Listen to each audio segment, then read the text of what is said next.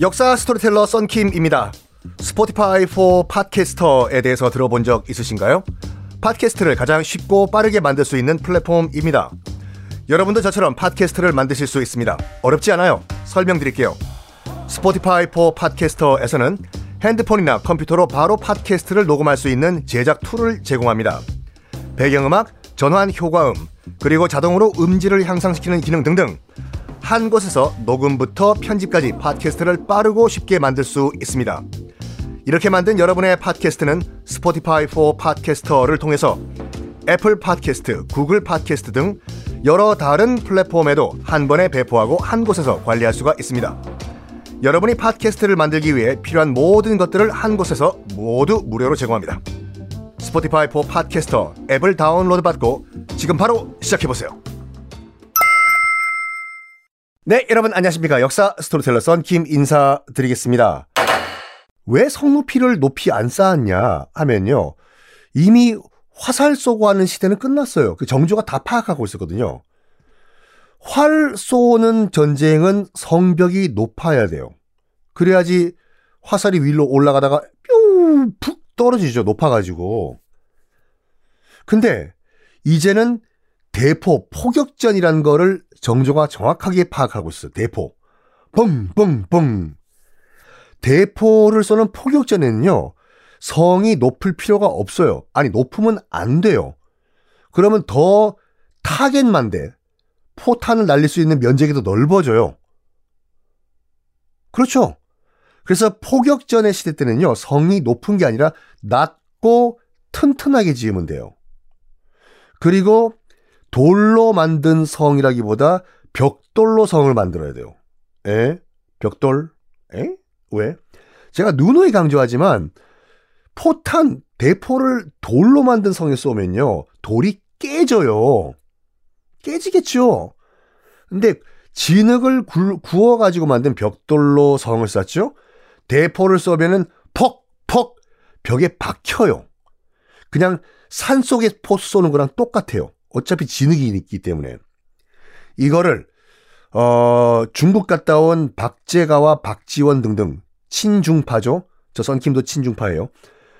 조언을 한 거예요. 중국 갔다 오니까 중국 집이라든지 성들 다 이런 식으로 벽돌로 구워가지고 살, 쌓아놨더라. 나중에 저와 함께 가실 일이 있겠, 있겠죠. 어, 지금 중국에 있는 도심에 있는 성곽 같은 경우에는 홍위병 등등등 중국 공산당이 다 밀어버렸어요. 아쉬운 점인데 유일하게 도시에 있는 옛 성곽, 벽돌로 쌓은 성곽이 유일하게 남아있는 곳이 중국의 서안이라는 도시가 있거든요. 시안이라고. 맞습니다. 그, 어, 당나라의 수도였고, 그 유명한 진시황릉이 있고, 뭐, 등등등. 중국 최고, 가장 오래된 도읍인 서안에 가면 서안 성이 아직도 남아있거든요. 이거는 안 부쉈어요. 공산당이요. 그대로 남아있는데 이게 벽돌, 진흙 구워 만든 벽돌로 쌓은 성이거든요. 얼마나 튼튼하냐면, 일단 그 성벽 위에 올라가면 성벽 폭이, 그러니까 성벽 길이가 아니라 요쪽 끝에서 저쪽까지 폭폭폭 위에 사람 걸어 다니는 거예요. 걸어 다니는 정도가 아니라 탱크 두 대가 지나가요. 실제로 동영상 보시면 탱크 두 대가 동시에 지나가고 퍼레이드를 해도 끄떡없을 정도로 튼튼해요. 그게 그대로 남아 있습니다. 거기 가면 자전거 빌려주거든요. 자전거 타고 시안 성벽 위에서 한번 삥 탱크 다니던 그 자리 한 바퀴 삥 나잡아라 연인과 한 바퀴 도는데 한 1시간 걸리는데 나중에 썬킴과 함께 한번 다시 한번 자전거 한번 타시죠. 하여간 이걸 보고 온 박지원과 박재가가 얘기한 겁니다. 전하, 중국 가니까요. 성을 벽돌로 구워가지고 이걸 어, 성을 만들었는데 정말 튼튼해 보입니다. 해요. 그리고 벽돌로 성을 쌓으면 굉장히 빨리 성을 쌓을 수가 있어요. 왜? 벽돌은 규격, 규격화가 돼 있잖아요. 가로 몇 센치, 세로 몇 센치. 돌이야 사이즈 맞는 거. 야야야 여기 구멍 생겼는데 여기 맞는 돌 찾아와라. 아유 좀 야 그 모서리 좀 까, 모서리 좀 깎아봐. 넣어보자. 에차! 아이고, 들어간다. 이거잖아요. 근데 벽돌은 처음부터 규격 사이즈가 딱 규격화가 되어 있기 때문에 몇 개 쌓으면 몇 메타까지 나갈 수 있다. 바로 계산 때려요. 그래서 훨씬 더 빨리 공사가 끝납니다. 얼마나 장점이에요. 튼튼하죠. 빨리 공사할 수 있죠. 저렴하죠. 진흙만 구우면 되니까. 그래서 원래는 수원 화성을 쌓는 것이 한 10년 정도 걸릴 것이다라고 예상했는데 웬걸 2년 반밖에 안 걸렸습니다.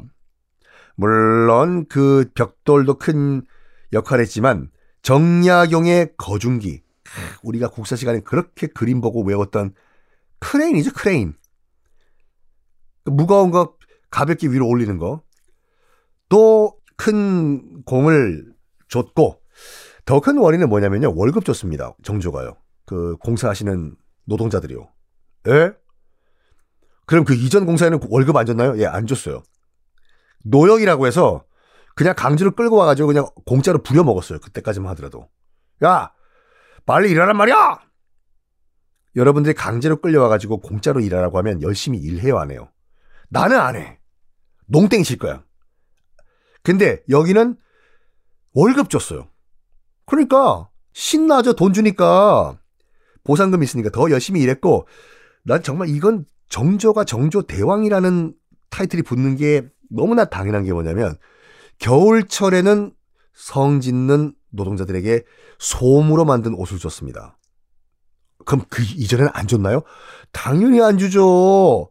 겨울에도 노동자들은 삼배 그냥 얇은 거 그거 옷 입고 덜덜덜 떨면서 오, 공사했어요. 근데 정조는 겨울에는 솜으로 만든 옷을 다 지급했어요. 그리고 털모자까지 줬습니다. 토끼 털로 만든 거. 에? 그게 대단한 거예요? 자, 토끼 털로 만든 털 모자는요, 4대 부들도 못 써요. 이거는 당상관, 그러니까 어전 회의에 참석할 수 있는 왕 얼굴 보고 회의에 참석할 수 있는 당상관 중에서도 나이가 환갑이 넘은 할배들만 털모자를 쓸 수 있어요. 왕 앞에서요. 그만큼 귀한 물건이에요. 근데 이거를 정조가 현장에서 뚝딱뚝딱 공사하는 노동자들에게 나눠 줬습니다. 그리고 결정적으로 뭐냐? 조선시대 때는요, 소 함부로 못 잡아먹어요. 함부로 국가 허락 없이 잡아먹죠? 철컹철컹이에요.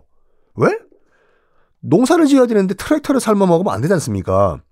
국가 허락을 받고 소를 잡아먹었는데요. 수원만큼은 마음껏 소고기를 먹여라 해요. 정주가 힘이 나야 되니까 쌀밥 그냥 맨밥에 깍두기 막 콩나물만 먹고 힘 못 내잖아요. 그래서 힘내가서 성 만들라고 수원 화성 건설 현장 옆에 우시장 매를 설치를 해요. 마음껏 소고기 먹으라고. 결론적으로 말씀드리면 그것 때문에 수원 왕갈비가 유명한 거예요. 수원 왕갈비가요. 자, 아쉽게도 여기서 잠깐 여러분과 빠이빠이를 좀 해야 될 것 같습니다. 아, 곧 다시 돌아올 겁니다. 시즌 2로요. 아, 그, 그동안에 여러분들 제가 쭉 말씀드렸던 조선사, 아, 태조 이성계부터 쭉 한번 복습을 하고 계십시오. 아, 저는 꼭 다시 돌아올 거니까 그때까지 몸 건강하시고 여러분, 아, 그러면 다음 만날 때까지 여러분들 파이팅 해주시기 바랍니다. 지금까지 썬킴이었습니다. 감사합니다.